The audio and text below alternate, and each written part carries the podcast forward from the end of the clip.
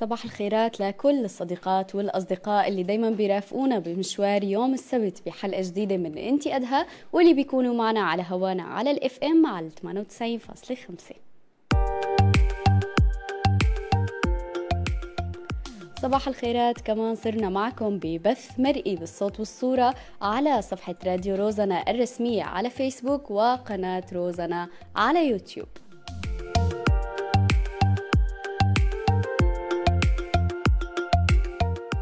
بكل سبت بيتجدد معكم اللقاء بحلقة جديدة من برنامج انت أدهى بعناوين ومواضيع ممكن تكونوا أنتم اقترحتوها وممكن نحن نكون عم نقترح هاي المواضيع لحتى نضوي عليها ونسمع آرائكم ومقترحاتكم وإجاباتكم حول هذا الموضوع.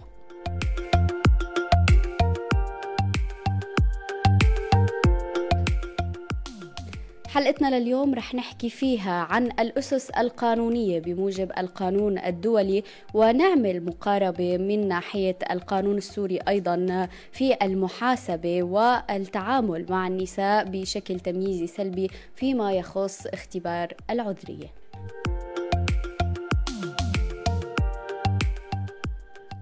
كيف يتعاطى القانون الدولي مع هذا النوع من الاختبار أو هذا النوع من الإجراء الطبي؟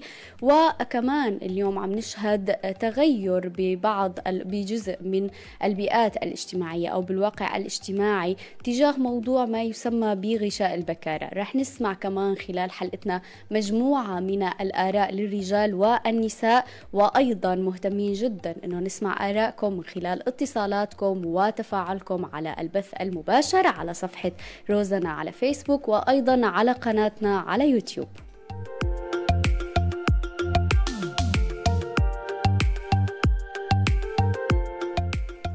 منظمة الصحة العالمية أصدرت كتيب بتشرين الثاني بعام 2014 تحت عنوان الرعاية الصحية للنساء اللواتي تعرضن لعنف الشريك الحميم أو العنف الجنسي على أنه يجب على العاملين في مجال الصحة عدم استخدام اختبارات العذرية.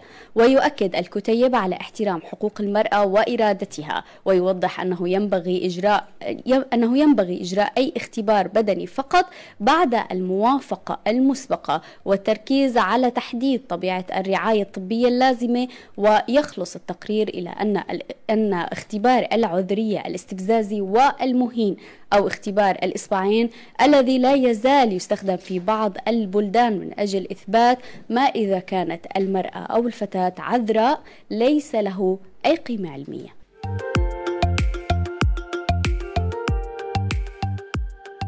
و قالت مديرة قسم حقوق المرأة يؤيد كتيب منظمة الصحة العالمية وجهة النظر الطبية المقبولة على نطاق واسع. بأن اختبار العذرية في جميع الحالات ومنع العاملين في مجال الصحة من الاستمرار في هذه الممارسات التمييزية والمهينة. اليوم رح نحكي بتفاصيل أكثر حول هذا الموضوع. رح نحكي من الناحية القانونية ومن الناحية الاجتماعية والنفسية كيف بينعكس هذا الأمر على صحتنا النفسية على الواقع الاجتماعي. كيف التقبل للجسد عم يكون وكيف بنتعاطى مع هذا الموضوع؟ بتفاصيل كتير اليوم وحابة كمان كتير إنه نسمع آرائكم وكل سؤال حابين تطرحوا فيكم تطرحوا بشكل خاص عبر واتساب روزنا وأيضا فيكم تتصلوا فينا على 090 35 052 38 و 058 4 4 7 65 وعبر سكايب روزنا dot GZT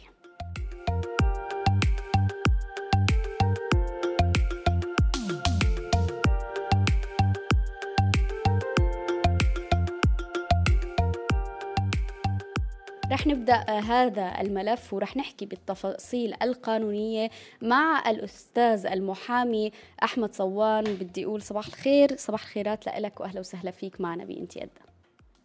صباح الخير لكم ويعطيكم العافية وشكرا لجهودكم براديو روزنا. أهلا وسهلا فيك معنا أستاذ أحمد. اليوم حابين نحكي بالبداية يعني آه آه هذا الموضوع كثير صار في آه يعني التوصيات من منظمة الصحة العالمية. وأيضا بدنا نحكي اليوم بمقاربة بسيطة مع القانون السوري كيف بيكون هذا الموضوع. ولكن مثل ما حكيت ببداية الحلقة كيف عن الكتيب اللي أصدرته منظمة الصحة العالمية. حابة أسمع من حضرتك ما هو الرأي في القانون الدولي فيما يخص اختبار العذرية؟ نعم. الحقيقة فحص العذرية المقصود فيه آه، فحص الجهاز التناسلي لدى الأنثى لتقييم ما إذا كانت الأنثى المفحوصة مارست آه، العلاقة الجنسية. آه، طبعا فحص العذرية بمنطق الأمم المتحدة ومنظمة الصحة العالمية هو إجراء يستخدم في بعض المجتمعات لمعرفة ما إذا كانت الفتاة عذراء أو لا. طبعا انطلاقا من المعطيات الاجتماعية أو العادات الموجودة آه، أو المعتقدات الموجودة في هذا المجتمع. آه، طبعا المنظمات أو منظمة الصحة العالمية كما تفضلت وأوردت في مقدمتك لا تقبل أو تحذر من عواقب هذا الفحص لما له من عواقب جسدية ونفسية واجتماعية على الفتاة التي تخضع لهذا الفحص. طبعا تقول المنظمة إنه الأذى الجسدي آه، يمكن أن يؤدي فحص العذرية لإلحاق أذى جسدي للنساء والفتيات آه، مفاقمة الإصابات الحالية آه، خاصة بحالة الناجيات من العنف إذا كان فقدت بكارتها بسبب الاغتصاب أو بسبب العنف أيضا هناك في أذى نفسي النساء والفتيات اللواتي يخضعن لفحص العذريه دائما ابلغوا أنه بيعانوا من الخوف الشديد من القلق قبل الاختبار أحيانا الصراخ الإغماء أثناء الاختبار. تقول أيضا منظمة الصحة أنه أبلغت النساء والفتيات عن آثار طويلة الأجل بما في ذلك يعني فقدان احترام الذات أو الاكتئاب أو الشعور الدائم بانتهاك الخصوصيه وإعادة الإيذاء للناجين من الاعتداء الجنسي. يعني اللي نجا من الاعتداء الجنسي عندما يخضع لهذا الفحص كأننا أعدنا عليه ال ال يعني الإيذاء مرة أخرى. طبعا في عندنا الأذى الاجتماعي وهو ما يسمى بوصمة العار غالبا بيرتبط فحص العذرية بالأعراف التقليدية طبعا اللي بتعرض الفتيات لوصمة العار والإهانة لأنفسهم وأسرهم إذا كان أخضعوا لذلك لأنهم يعني بيعتبروهم يعني آه، وضعوا في موضع الشك. فوضعناك في موضع الشك لذلك بدنا نخضعك لهذا الفحص. آه، طبعا قواعد العلاقة الجنسية خارج قواعد بفرض المجتمع آه، قبل الزواج كثير مدانه بحب أنا بس شير لفقرة وردت بكتاب جرائم بذريعة الشرف. طبعا اجمعت التقاليد الاجتماعية والتعليمات الدينية في مجتمعاتنا الشرقية والعربية بشكل خاص على اعتبار الزواج هو النظام الأخلاقي الوحيد المعترف فيه بتنظيم العلاقة الجنسية بين الرجل والمرأة. وبمفهوم المخالفة أي علاقة خارج إطار الزواج بيعتبره المجتمع فحش قد تواجه المرأة بسببه القتل بذريعة الشرف.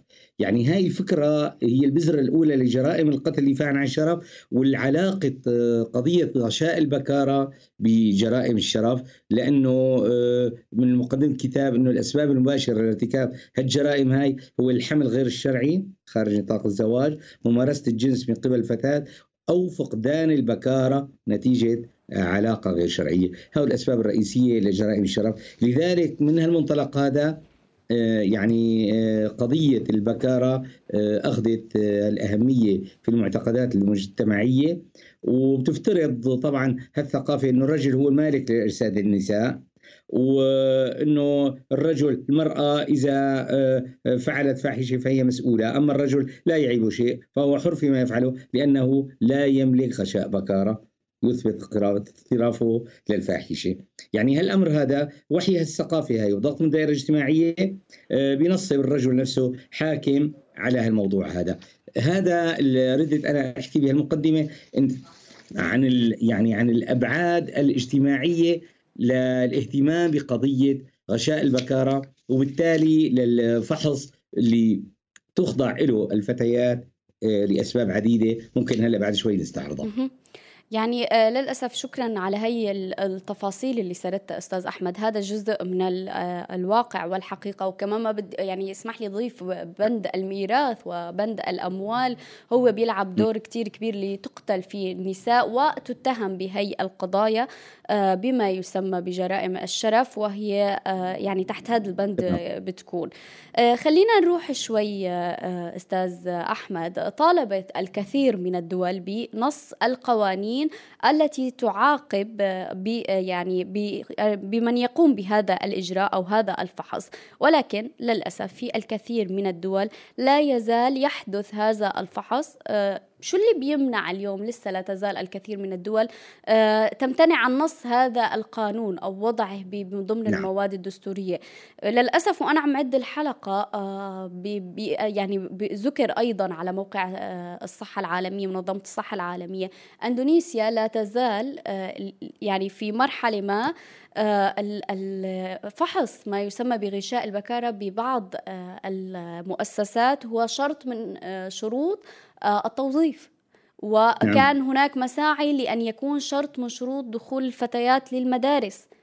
يعني لأي نعم. حد هناك تساهل في إهانة النساء بهذا آه، آه، الضغط الذي تعيشه. طبعا من منطق منظمة الصحة العالمية أو ربما حتى الإعلان العالمي لحقوق الإنسان يعتبر هذا يعني يمس هذا الأمر يمس خصوصية المرأة. ولكن سؤالك ما هو السبب الإبقاء على هذه العادة أو على هذه الممارسة وعدم سن القوانين أو التشريعات التي تمنع ذلك؟ لا شك أنه الضغوط الاجتماعيه، يعني عندما سيقوم المشرع بهذا آه، التشريع يحتاج إلى آه، موافقة البرلمان الذي يسن التشريعات. البرلمان في ما زالت الاعتقاد بقضية غشاء البكارة وقضية ارتباطها بفكرة الشرف وبفكرة كما يقال في أوروبا يسموها البتولية أو العذرية أو الشرف. هالامر هذا آه، ارتباطه بذهنيه آه، القائمين على التشريع هو اللي عمال بيمنع من سن التشريعات أو إيراد هذا الحظر ضمن القوانين اللي المعمول فيها واللي تفرض عقوبة أو تحظر اشتراط هذا الفحص أو هذا الاختبار. أه، بحب أنا بس نوه لفكره كثير مهمة بالنسبة للقانون السوري. أه، بالقانون السوري أه، نحن مسموح طبعا بفحص العذرية بحالات رح نحكي عنها بسيطة. نعم. يعني قبل طبعا تفضل. نعم. تفضل أستاذ أحمد. آه، طبعا ما بيشير القانون السوري صراحة في أي مادة من مواده إلى مسألة اختبار العذرية لدى الأنثى. بهدف إثبات آه، أنها بكر أو غير بكر من أجل الزواج. لا يشير بأي نص ولا بأي اجتهاد آه، إلى قضية اختبار العذرية. ولكن بنشوف نحن بالمحاكم من خلال عملنا من خلال ممارسة المحاماة عدت علينا حالات كثيرة يطلب القاضي فيها إجراء الخبرة الطبية لإثبات البكارة. آه، أهم شيء هل هو آه، اجتهاد قضائي؟ أو اجتهاد يعني تحت هذا البند يندرج؟ ما ما منصوص عنه بالقانون ولكن أحيانا سير الدعوة يتطلب ذلك، مثال اولا إذا طلبت المرأة الطلاق بحجة عنة الزوج، ما المقصود بعنة الزوج؟ أي عدم قدرته على ممارسة العمل الزوجي. آه، إذا كان عندنا الزوج آه، هاي آه، إذا قالت للقاضي أنا أطلب الطلاق بسبب عدم قدرة الزوج على على الزواج. بيطلب منا شو الدليل؟ له دليل إنني ما زلت عذراء حتى الآن. هنا يحيل القاضي المرأة لفحص العذرية برضاها برضاها هي من أجل أن تثبت واقعة سينتج عنها حكم قضائي. فالحالة الأكثر شيوعا في فحص العذرية عنا عندما تطلب المرأة الطلاق بحجة آه، ضعف أو عدم قدرة الزوج على الزواج. بدي أسألك آه أستاذ أحمد يعني هون كمان يعني هذا بقى خلينا نقول حالة من الحالات اللي بيجتهد فيها القاضي ويطلب هذا الفحص. ولكن في حال كان في دعوة ويعني ورح نفند بعد شوي بالإجراءات القانونية ولكن في حال كان في دعوة فيما يخص يخص اتهام النساء بعدم العذرية وطلب القاضي إجراء هذا الفحص هل نعم، بتمتلك النساء نعم. الحق بالرفض أو هي نعم. يعني تدان قانونيا كيف بيتم التعامل؟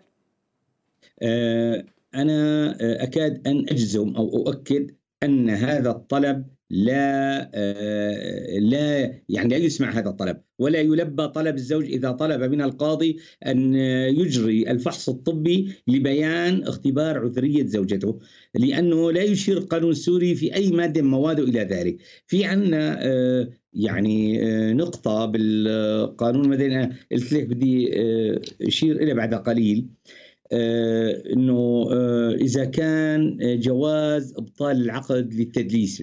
هذا يعتبر في القانون المدني عندنا مبدأ عام إنه إذا تم عقد وثبت أن هذا العقد تعرض أحد طرفي العقد للتدليس يعني للكذب أو للغش أو لإخفاء التدليس مقصود فيه إخفاء واقعة كان يجب أن يعلم بها المتعاقد الآخر فيما لو علم بها لما أقدم على إبرام هذا العقد.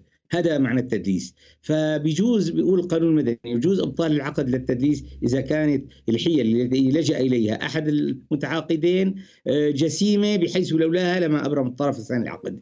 يعتبر التدليس السكوت عمد عن واقعة أو ملابسة لو ثبتت آه، مثل ما قلت لك ما كان الطرف الثاني يبرم العقد ولكن يعني هون يعني كمان بدي أرجع للسؤال اللي سألتك يا يعني عم تقول بحق له إنه آه نعم. آه يعني نعم. يحاكم أو يطلب آه فسخ العقد. ما في حال آه كان هناك تدليس أو كذب في في هذا البيان. معناها هون فينا نقول رح يرجع ينطلب فحص العذرية للتأكد صح؟ لا لا. لا أنا عم بقول الأصل من أين آه، ورد في في أذهان الناس إنه أنا تزوجت آه، زوجتي على أساس أنها باكر فتبين أنها فاقده العذريته آه، فهل يجوز لي أن أبطل العقد؟ أنا عم بأصل الموضوع إنه أصل التدليس لم يرد في قانون الأحوال الشخصية. التدليس في موضوع العذرية ولم يرد في أي قانون ولم يشر القانون السوري في أي مواده لمسألة اختبار عذريه ولكن المبدأ العام بالتدليس هذا هو هل يمكن آه، الفكرة بدي انتقل إلى هل يمكن تطبيق ما ورد بقضيه التدليس أو إخفاء العيوب على قضية الزواج؟ آه، الواقع العملي في المحاكم السورية أنه آه، يندر أو لم يعني أعرف أي حالة أنا أو لم أقرأ عن أي حالة أحال القاضي يعني آه، استجاب القاضي لطلب الزوج آه، إجراء اختبار عذري على زوجته. كل ما هنالك كما آه، يعني أجمعت الآراء القانونية والاجتهادات المحاكم في سوريا وفي حتى في مصر وفي غيرها أن هذا الطلب لا يستجاب له لأن من حق الزوج أن يطلق وحسب. يعني بحق له يطلق طالب بحق لك تطلق تطلق. آه، ما هي الغاية من إنه نحن نجي نجري اختبار عذرية؟ هل سيكون هذا مرجح لحقك بطلب الطلاق؟ تاثير آه، قضية العذرية وعدم العذرية آه، في نقطة كثير مهمة. نحن بالواقع العملي لمحاكم لمحاكم السورية محاكم الأحوال الشخصية والطلاق دعوى الطلاق. عندما ترفع دعوى طلاق من الزوج بيقول لأسباب كثيرة منها قد يكتب في دعوى لأن ثبت أن زوجتي اخذتها على أساس باكر موجود في العقد بكر وتبين أنها آه، فاقدة عذريتها. آه، في دعاوى الطلاق يعين القاضي حكمين. الحكمين عمل هن الاستماع إلى كلا الزوجين وعمل تقدير نسبة الإساءة. يعني نسبة الإساءة آه، كم؟ أساءت الزوجة وكم أساء الزوج. هذا الأمر حين يطرح على الحكمين المعينين من قبل المحكمة يمكن أن يلحظا هذا الأمر ويزيدون نسبة الإساءة على الزوجة. هذا يأثر شو بيأثر؟ يأثر على استحقاق المرأة لحقوق المالية المهرين أو المهر غير المقبوض أو المؤجل. قد يقللوا من النسبة إذا ثبت ولكن لا يطلبون فحص العذرية هذا فحص العذرية آه، يعني بناء على طالب الزوج غير موجود ولا يشير القانون السوري كما قلت في أي من مواده إلى جواز هذا الاختبار. جواز الاختبار العذرية في ثلاث حالات، في حال ادعاء الزوجة عنة الزوج مثل ما قلت هاي هي من حقها لأنه هذا بيثبت لها طلبة، بيثبت لها حقها بناء على طلبة، وفي حالة الاغتصاب أيضا آه، يتم الفحص الطبي. وفحص عذرية المرأة لكي آه، يعني يصدر القرار الحكم يبين الوا يعني المستوى اللي وصل له محاوله الاغتصاب أو شرور الاغتصاب أو الاغتصاب. فهذا في المحاكم السورية نعم يجوز فحص العذرية في حالة ادعاء أو وقوع جرم الاغتصاب. وأيضا في الحوادث التي تؤدي إلى فقدان الفتاة لعذريتها. يعني إذا كانت عم تقوم بتدريب مثلا تدريب رياضة عنيفة وادعت إنه آه، تمزق غشاء البكاره أو تعرضت لضرب ادى لها فقدان غشاء البكاره في الحوادث التي تؤدي لفقدان العذرية من الممكن أن تطلب بناء على طلبها هي ولا أن يفرض عليها هذا الاختبار. ففي ثلاث حالات بالمحاكم السورية آه، يمكن آه، إجراء اختبار العذرية اللي قلتها إنه ثبوت ضعف الرجل وفي حالة الاغتصاب أو شروع الاغتصاب في حالة حوادث التي قد تؤدي إلى فقدان الفتاة لعذريتها. نعم. آه بدنا نحكي كمان بتفاصيل أكثر قانونية ولكن رح نروح لإعلان ونرجع بعدها نسمع استطلاع رأي لمجموعة من النساء حول هذا الموضوع ونرجع لحتى نكفي بحوارنا. لا تروحوا لبعيد.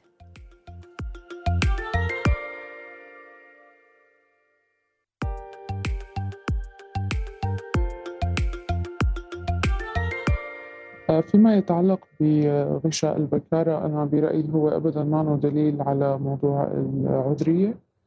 آه، كونه ما يعني بالعودة للعلم بيتضح أنه في أحيانا بعض الفتيات آه، بيولدوا بدون غشاء بكارة أساسا. أو حتى من الممكن يتم ممارسة الجنس بدون ما آه، يتأذى الغشاء. هلأ بالنسبة للسؤال الثاني لو تواجدت هي العلاقة فالأكيد إنه أنا رح أكون صريحة تماما مع الشريك لأنه بالأساس اختيار الشريك هو قرار جدا مهم. ولما أنا أختار شريك ما أقدر أكون معه صريحة فأنا بكون فشلت بهذا الاختيار. أه، ما ما ممكن أنا ألجأ لعملية ترميم أه، في حال خسرته؟ لأنه ببساطة مثل ما ذكرت بالبداية موضوع الشريك بده يعني إن خسرته لأي سبب كان هو ما خسارة فعليا. آه، هو مثله مثل أي قطعة تانية بالجسد من الممكن إنها تتعرض للأذى ممكن إنها تتعرض للجرح أو إني أفقده مثله مثل أي جزء بالجسم فما بيستدعي الأمر إني أرجع ألجأ لعملية ترميم برأيي غشاء البكارة ما دليل أبدا على عذرية البنت. لكن بالمجتمع اللي نحن فيه هو دليل ودليل قاطع كمان على على عذرية البنت وعفتها وشرفها بين قوسين. وفي حال ارتبطت فأنا أبدا ما بخبر الشريك عن علاقة سابقة كنت أنا فيها. لأنه قد ما بلغ وقد ما وصل آه، من الثقافة والانفتاح هو ما رح يتقبل الفكرة أبدا. وبأي لحظة هو ممكن يقتلني تحت مسمى جريمة شرف مغطاة شرعا وقانونا وبالآخر هو بيطلع هو البطل. وطبعا وأكيد بلجأ لعملية آه، في حال فقدت غشاء البكارة. لا أكيد غشاء البكارة ما هو الدليل الوحيد على العذرية لأنه أساسا الطب والعلم بيقول إنه في له أنواع آه، مثلا مثل الغشاء المطاطي اللي هو آه، ما بيصير ما بينزل دم بعد عملية يعني بعد العلاقة. آه، فهذا مو دليل واضح يعني على على العذرية. أساسا كمان في ممكن يكون في في أشخاص بيتعرضوا لحوادث ممكن يفقدوا الغشاء من وراها. وخاصة بمرحلة الطفولة للبنت ممكن تتعرض لحادث تفقد الغشاء. فهي ما واعية على هذا الشيء. فما بعتبره دليل لا على العذرية ولا على الشرف. لو كان عندي علاقة سابقة أكيد بخبر الشريك اللي أنا موجودة بعلاقة معه لأنه من حقه يعرف ويقرر إذا هو بيتقبل هذا الشيء ولا ما بيتقبله. في حال تقبله بنكفي علاقة طبيعية وما تقبله بنسحب وما في داعي واحد يبني العلاقة بالأساس على الكذب والغلط. وإذا كانت خارج عن إرادتي يعني إذا مثلا كنت متعرضه للاغتصاب أو أي حدا متعرض للاغتصاب وحكى قصته إذا ما بده يتقبل هذا الشيء فهو حدا متخلف وأنا ما بيناسبني اكون بعلاقة مع شخص متخلف. آه، بالنسبة للعملية أكيد ما بلجأ لعملية ترميم غشاء البكارة لأنه الإنسان لما بده يقرر يعمل شيء عن وعي فهو مدرك تماما للشيء اللي عمله إذا مجرب يعمل علاقة مع شخص أكيد بده يكون مفكر كثير منيح إنه هو بده يفوت بهي القصة ولا لا. أكيد غشاء البكارة ما دليل على العذرية مع تحفظي على كلمة عذرية اللي هي مفهوم جدا فضفاض مفهوم جدا آه، مبالغ فيه على القليلة بمجتمعاتنا. آه، ليش غشاء البكارة ما الدليل الوحيد على العذرية هو لأنه مفهوم فضفاض. أنا بعتبر العذرية هي ببساطة شيء بنفقده لما بتبلش تنبنى عنا الشهوة تجاه الآخر أو تجاه الأخرى. آه، إذا كانت عندي علاقة سابقة قبل الشريك أكيد أكيد أكيد رح خبره لسبب جدا أساسي وبسيط أنه العلاقة إذا بدها تتوجه لكونها علاقة طويلة الأمد فهي المفروض تنبنى على الاحترام وعلى الصدق. بالنسبة لعملية ترميم غشاء البكارة مبدئيا هي عملية هي خيار جدا عظيم آه، للنساء يلي قررت آه، آه، تمارس الجنس قبل الزواج بهذا المجتمع. طبعا ما ما خيار جيد لأنه هيك بتكون العلاقة عم تنبنى على كذب. لهيك بشكل أساسي ما رح ألجأ لعملية ترميم غشاء البكارة ولكن من حيث المبدأ بمجتمعاتنا يلي بتربط العفة والشرف و... وكل هي المصطلحات الفضفاضة ب... ب... بالغشاء الموجود. أنا كثير بشوف إنه لازم تكون في عيادات آمنة لترميم غشاء البكارة لا بالنسبة لإلي غشاء البكارة لا يعتبر دليل أبدا على العذرية وليس الدليل الوحيد. لأنه قريت مقالات لأطباء مختصين قالوا إنه غشاء البكارة آه، له عدة أشكال وأحيانا يمكن تولد الفتاة بدون هذا الغشاء فهو ما دليل أبدا على العفة والعذرية نهائيا نهائيا. أما بالنسبة للعلاقات السابقة وإخبار الشريك أنا أؤمن إنه العلاقات تبنى على الثقة وبعرف إنه هو رح يتقبل إنه أنا كنت بعلاقة سابقة من قبل وأنا بالمقابل أتقبل إنه هو كان بعلاقات سابقة من قبل طبعا جنسية. فأكيد أكيد رح خبره. بالنسبة لعمليات الترميم هلأ أنا ولا مرة عملت علاقة جنسية. ف... فما بعرف شو ردة فعلي إذا ممكن أعمل عملية ترميم أو لا. لكن في بعض الحالات اللي شفتهم هن لجأوا لعمليات الترميم بسبب الخوف. بظن المجتمع هو أكبر أكبر هاجس وأكبر شبح للبنت. آه الخوف من القتل آه هو كمان سبب للجوء لعمليات ترميم غشاء البكارة لكثير من البنات. برأيي غشاء البكارة هو ما الدليل الوحيد على العذرية لكن وجهة نظري لكن المجتمع بيشوفه الدليل الوحيد على العذرية. آه، أكيد لو كان عندي علاقة سابقة آه، ما رح أخبر الشريك. ليش؟ لأنه نحن مهما آه، بلغنا من العلم والمعرفة وادعينا الانفتاح والثقافة و و و يبقى عقدة غشاء البكارة عقدة ورثانينا وراثة. برغم حتى لو الشريك ادعى أنه هو مقتنع لكن أنا ما رح خبره. أكيد رح الجا ألجأ لعملية غشاء البكارة لا سمح الله في حال خسرته. ليش؟ لأنه المجتمع يعني المجتمع حتى اللحظة ما منفتح وما متفهم لماذا يعني غشاء البكارة؟ إنه هو غشاء رقيق يعني لا لا لا, لا يدل على شيء. ومعتبرينه دليل العفة والشرف فقط.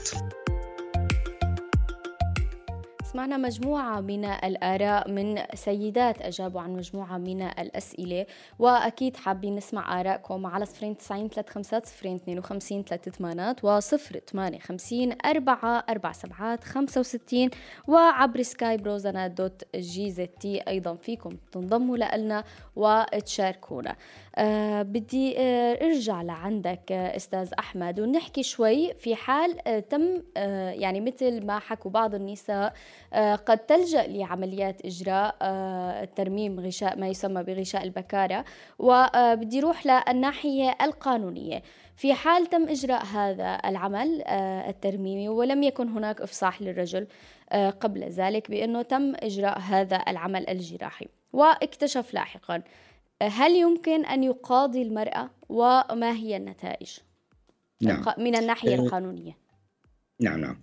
أه مثل ما ذكرت أه إنه لا لم يشر القانون السوري لا قانون العقوبات ولا القانون المدني ولا قانون الأحوال الشخصية لمسألة اختبار العذرية.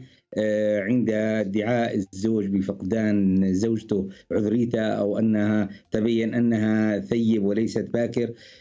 فما هو موجود هالأمر هذا؟ ولا يمكن ولو رفعت الدعوة أصلا من الزوج بطلب التفريق أو الطلاق من أجل عدم عذرية الزوجه تسمع الدعوة. وكما قلت آه، إجراءات الدعوة يتم تعيين حكمين آه، يحددون مدى الإساءة ومدى إمكانية عودة الحياة العادية بين الزوجين أو إمكانية استحالة الحياة الزوجية بيناتهم والتفريق بيناتهم.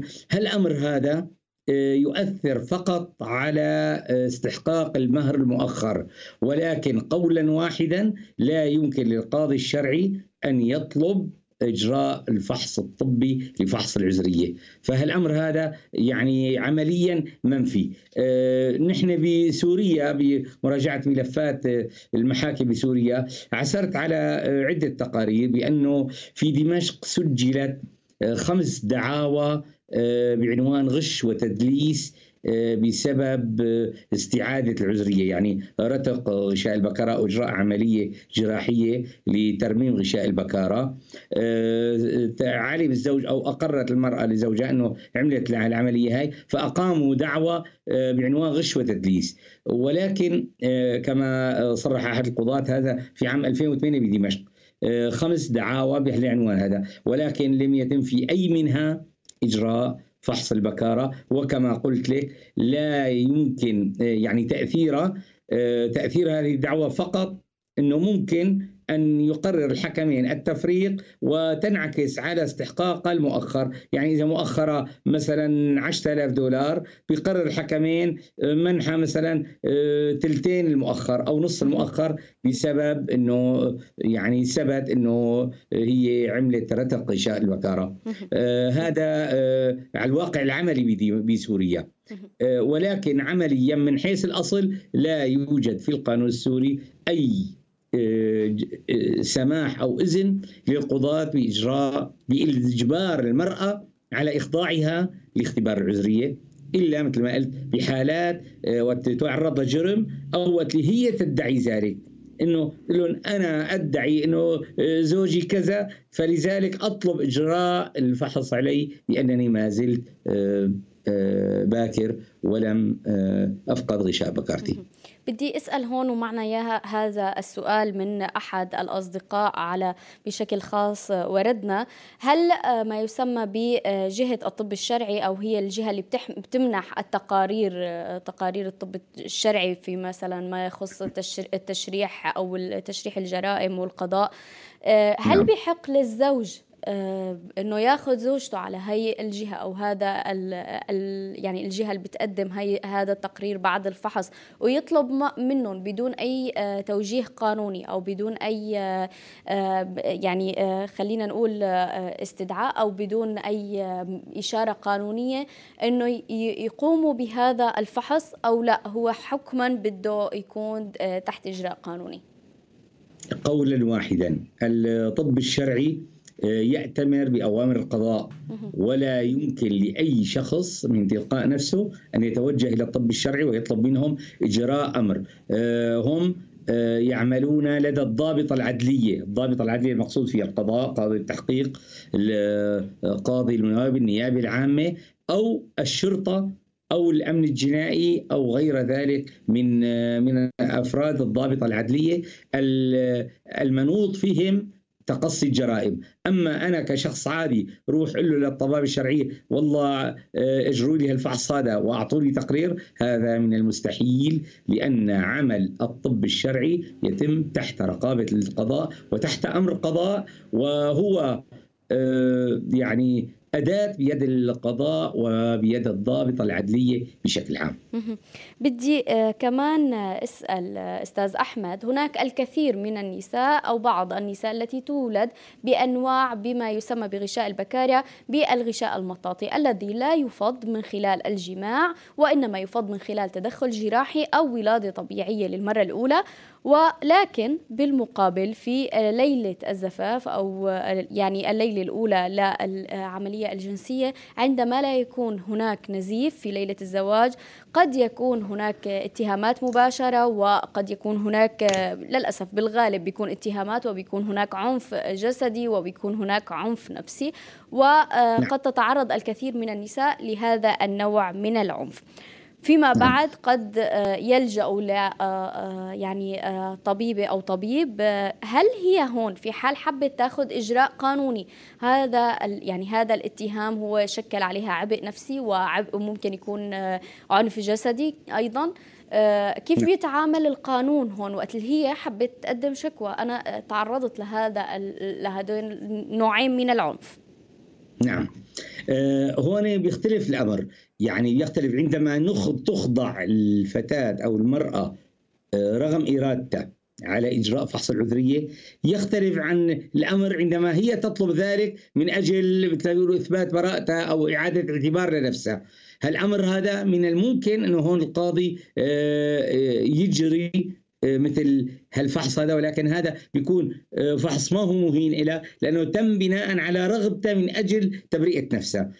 هون في نشرة للصحة العالمية بحب أشير إلى عم تقول بالحرف الواحد.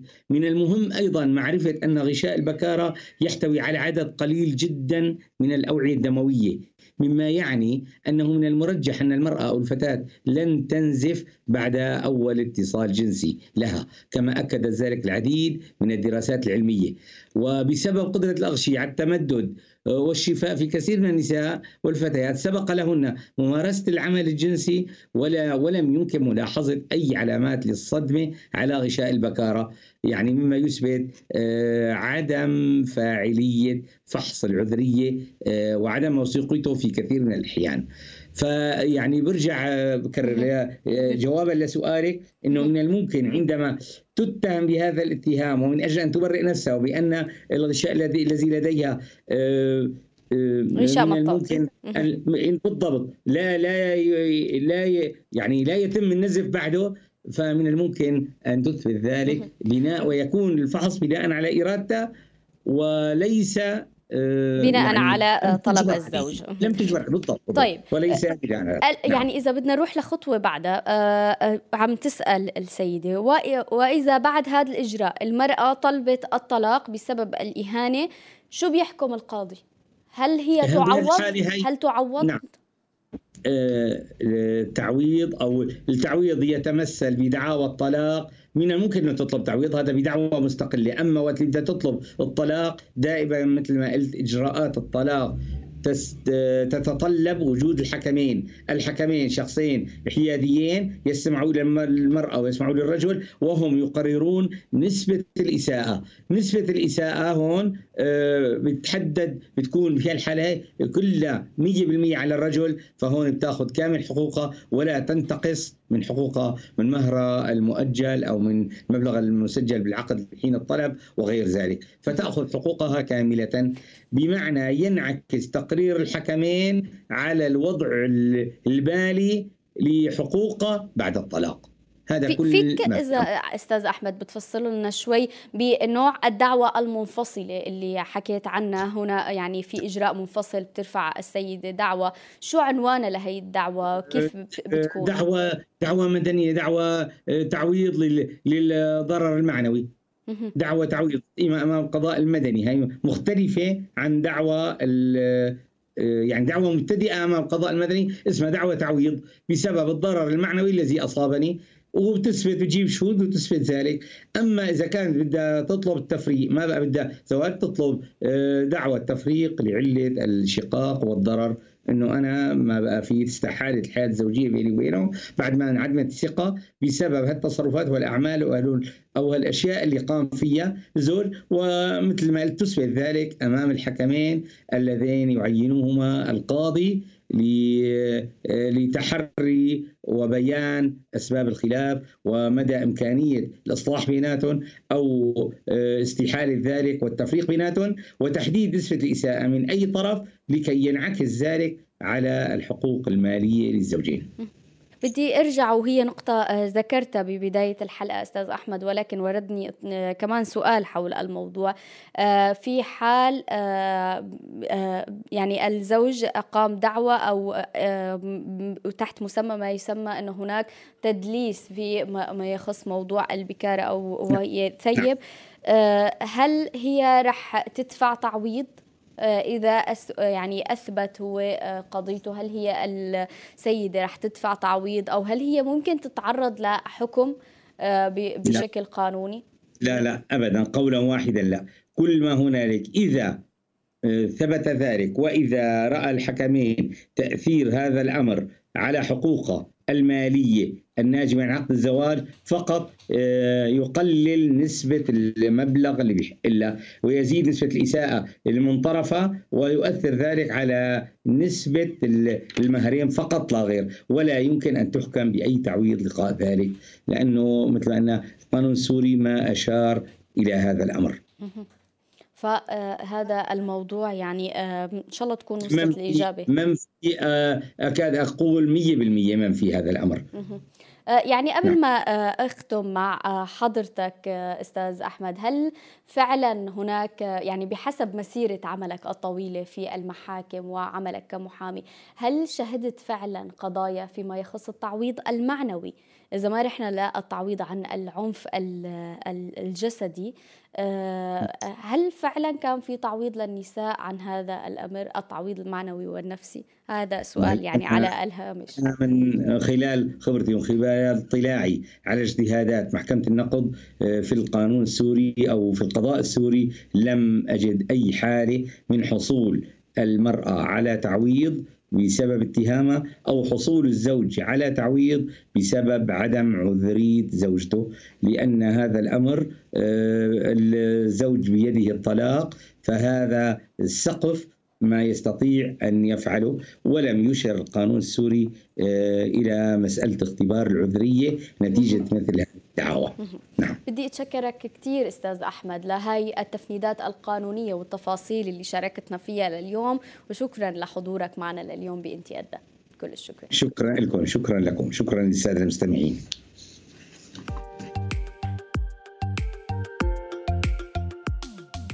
التحولات الثقافية والاجتماعية فيما يتعلق بما يسمى بغشاء البكارة كثيرة. وعم نشهد نوع من التغير في ثقافة التعاطي مع الجسد وما يسمى بغشاء البكارة والعادات والتقاليد المرتبطة بالموضوع.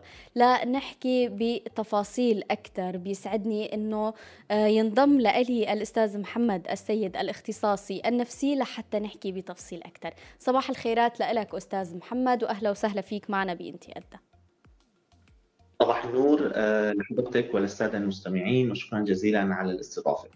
أهلا وسهلا فيك معنا. رح نروح مباشرة لمحاورنا. آه، أستاذ محمد في الكثير من المجتمعات العربية ينظر إلى غشاء البكارة على أنه هو الرمز للعذرية والنقاء. برأيك هذا الأمر اليوم كيف بينعكس على مر السنوات؟ وخاصة آه، حكينا بحلقة سابقة قد إيه آه، بنشغل على موضوع التخويف للفتيات لا تلعبي لا تتحركي لا تلعبي بسكليت لا تلعبي رياضة معينة. كيف بتتأثر النساء آه، نفسيتهم بهذا يعني خلينا نقول العبء اللي بيبقوا حاملينه من هن صغار لحد ما يكبروا ويتزوجوا؟ نعم بداية يعني أنا حابب أتشكرك على طرح هذا الموضوع في هذا البرنامج لأنه هو موضوع خلينا نقول إلى حد ما مسكوت عنه رغم تأثيره الكبير جدا. آه، بداية افتراض أن غشاء البكارة أو البكارة يساوي العذرية هو افتراض غير صحيح. غشاء البكاره هو حالة عضوية جسدية بيولوجية ليس لها أي صلة بموضوع العذرية على اختلاف معاني كلمات العذرية، في كلمة نحن بنقولها إنه إن كان آه، من الممكن معرفة بكارة الرجل من خلال جسده فمن الممكن معرفة بكارة الفتاة من خلال جسدها، وهذا الكلام بوجهة نظري بأنه هو المفروض يكون مقلق للأشخاص اللي هن كثير شايلين قصة غشاء البكارة ومهتمين فيها. لسبب بسيط جدا وهو أنه ينقض الفرضية الأساسية اللي هن من أجلها بيقولوا إنه والله هذا دليل ولازم تحافظ عليه ومدري إيش ومدري إيش. ما هو حوالي 70% من السيدات في العالم على سبيل المثال في الدراسات عبر الثقافية بتقول بأنه في آه، أول اتصال جنسي حقيقي وفعلي وكامل ما بيكون في ما يسمى بفض غشاء البكارة.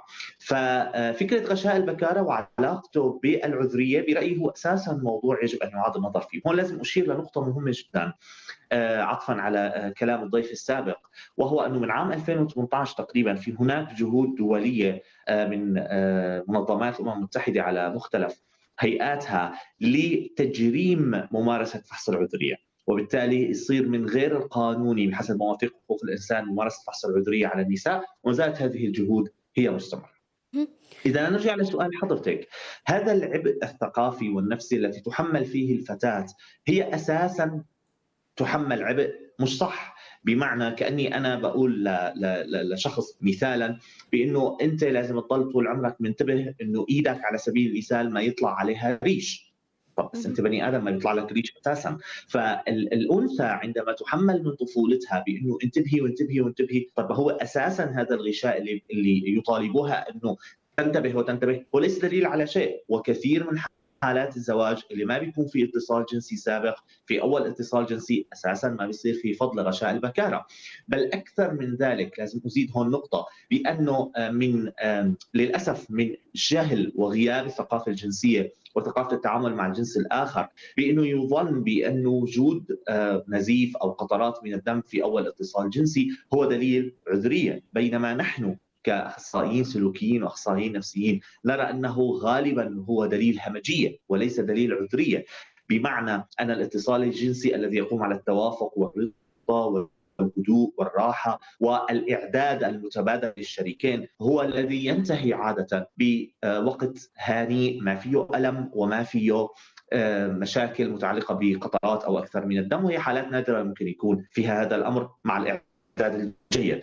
بلغة ثانية غشاء البكارة المجتمعي للأسف هو دليل على علاقة جنسية ليست هنية على سلوك جنسي غير حضاري غير متحضر إلا في حالات نادرة من الممكن أن يكون كما قلت. إذا تحمل الفتاة مسؤولية الحفاظ على شيء هو ليس له أي دلالة وهو ليس بيدها أساسا أن يكون كامل أو ليس مطاطي أو غيره. يربط مصيرها في كثير من الثقافات الفرعية والمجتمعات المحلية للأسف بشيء كما أسلفت هو أساسا دليل على أنها سوف تكون ضحية خلال اول علاقة أو أول خبرة جنسية، وياما أو كثيرا ما وجدا كثيرا يراجعنا سيدات عندهم مشكلة أساسا في العلاقة مع الجسد. والعلاقه مع الشريك نتيجة تجربة الاتصال الجنسي الأول التي خاضتها وهي زواج. ولا أتكلم هنا عن حالات اعتداء أو اغتصاب. ولكن للأسف يأتي الرجل وتأتي الفتاة وكليهما محملان بموروث. هذا الموروث يعيق تواصلهم وانسجامهم الجنسي ولا يعينه. فهو يرى بأنه إذا ما كان في دم خلال هذه الليلة على سبيل المثال إذا ما كان في فض لهذا الغشاء فهو معناته مش رجل أو هو معناته مشكوك بأنه عرف يختار السيدة أو الفتاه أو الزوجة المناسبة وهي تأتي أيضا محملة بهذا الوزر أو هذا العبء. فكليهما يأتيان إلى أول اتصال حميمي مشترك بينهما محملان بمخاوف هذه المخاوف كلاهما ليس مسؤول عنهما. هو بيجوز يتزوج وحده عندها غشاء مطاطي أو الغشاء أساسا هو لا يترافق مع نزول قطرات من الدم وهي تأتي أيضا بنفس الوضعية، فللأسف نحن نؤسس زيجات قائمة على الأوهام والشكوك، نؤسس زيجات بهذه الطريقة قائمة على المخاوف والقلق، نؤسس زيجات وللأسف قائمة على معايير مش الشركان اللي حاطينها وإنما معايير مجتمعية تقليدية ومن وضعها أساسا مش عارف ليش هو لسه عم يتبناها للأسف. بدي أسمع معك أستاذ محمد ومع كل الصديقات والأصدقاء استطلاع للرأي لمجموعة من الرجال أجراه مراسلنا ونرجع كمان لحتى نعلق عنه من وجهة نظرك. خلونا نسمع.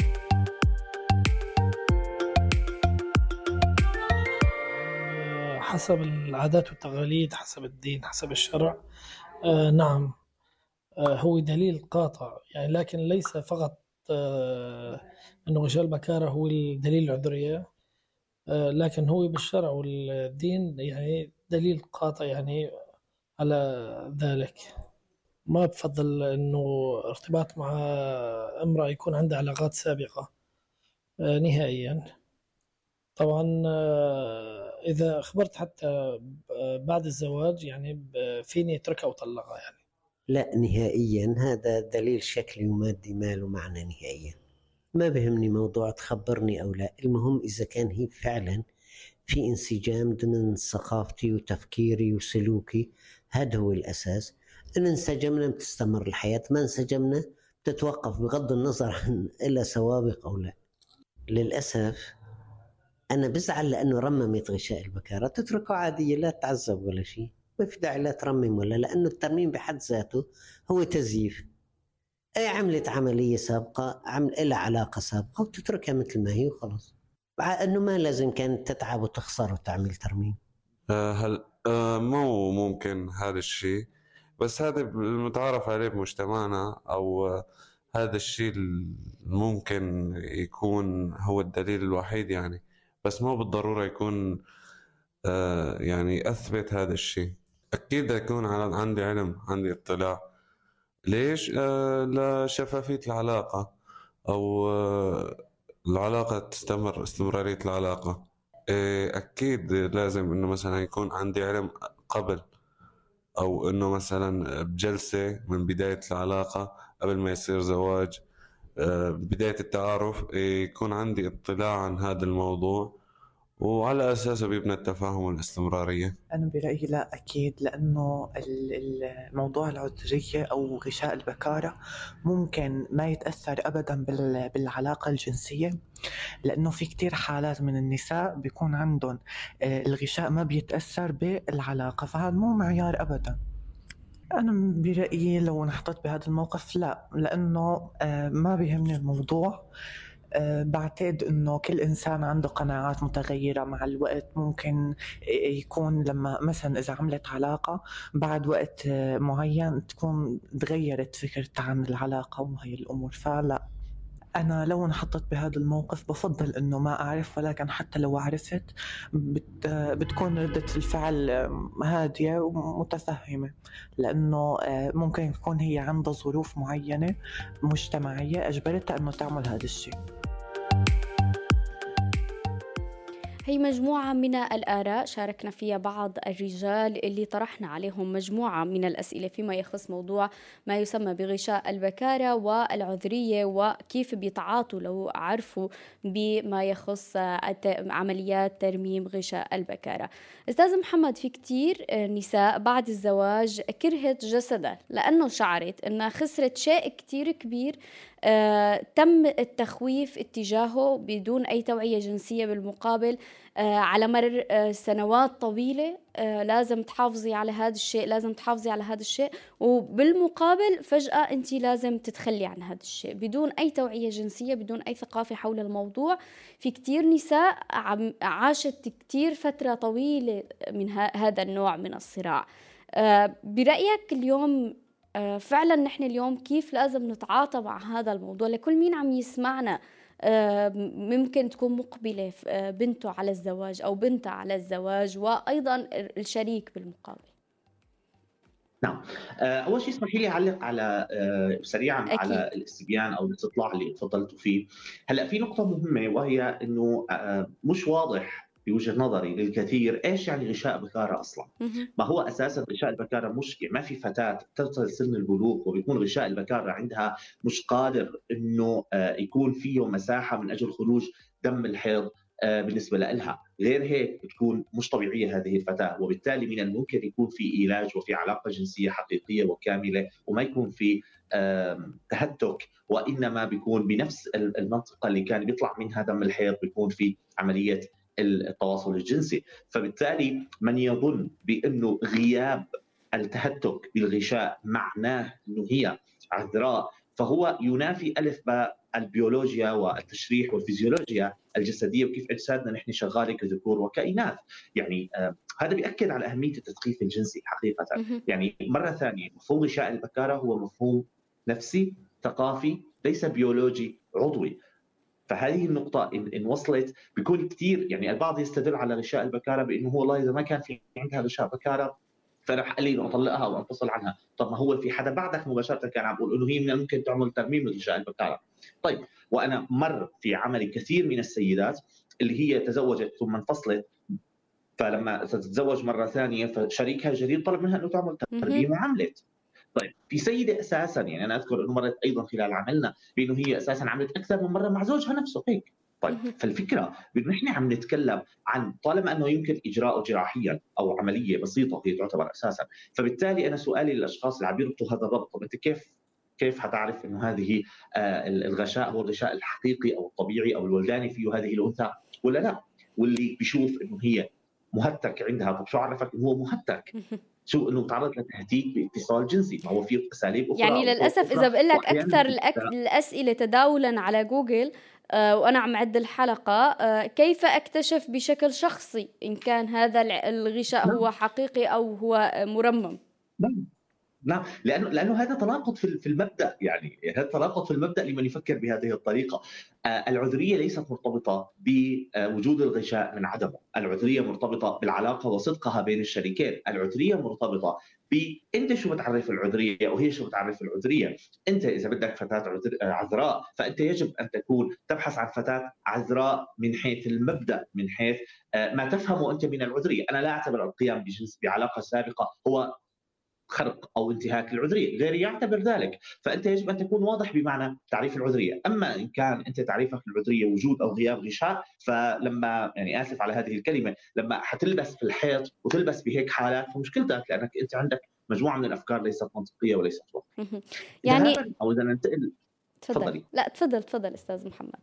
نعم. إذا أنا بدي أرجع لسؤال حضرتك آه الأساسي اللي هو في حال نحن في عندنا سيدات آه عندهم بنات الآن مقبلات على الزواج أو هذا التغيير اللي بيصير للفتاة هي طول عمرها 20 ولا 25 سنة بتضل عم تقول تسمع من المجتمع ديري بالك ديري بالك ديري بالك. خلال ساعة أو ساعتين وغالبا هي بتعملها الأم قبل الزواج هيك للأسف في ثقافتنا أيضا إنه ترى عادي ومدري إيش تكون هي الناس برا عم تدق وترقص وعم هي أساس عم تثقف بنتها جنسيا. للأسف هذا الأمر نحصد ثماره في عياداتنا.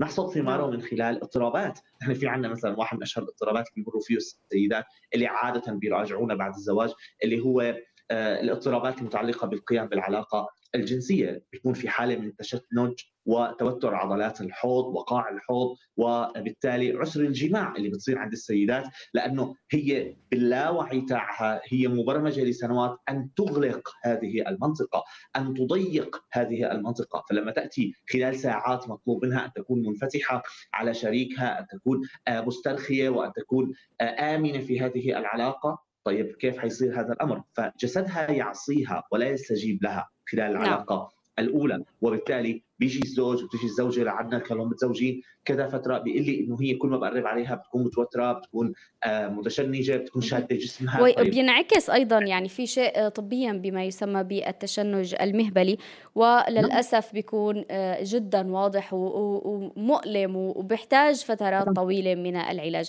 أنا بدي أعتذر منك أستاذ محمد لضيق الوقت للأسف وقتنا خلص. مشكور جدا على كل النقاط المهمة اللي ضويت عليها واكيد لنا عودة بتفاصيل أيضا مهمة لحتى نحكي عنها مع حضرتك. كل الشكر لمشاركتك معنا لليوم بإنتي أدى. شكرا. وصلنا لختام حلقتنا لليوم. أكيد فيكم ترجعوا تسمعوا حلقتنا على موقع وتطبيق روزنا ببودكاست إنتي أدى. وأكيد ناطرين إجاباتكم على سؤالنا ما هي العذرية بالنسبة لك؟ شاركونا آرائكم وتفاعلكم على صفحتنا صفحة روزنا بودكاست. بودعكم على أمل اللقاء فيكم الأسبوع الجاي بحلقة جديدة من إنتي أدها تبقوا دايما بألف خير.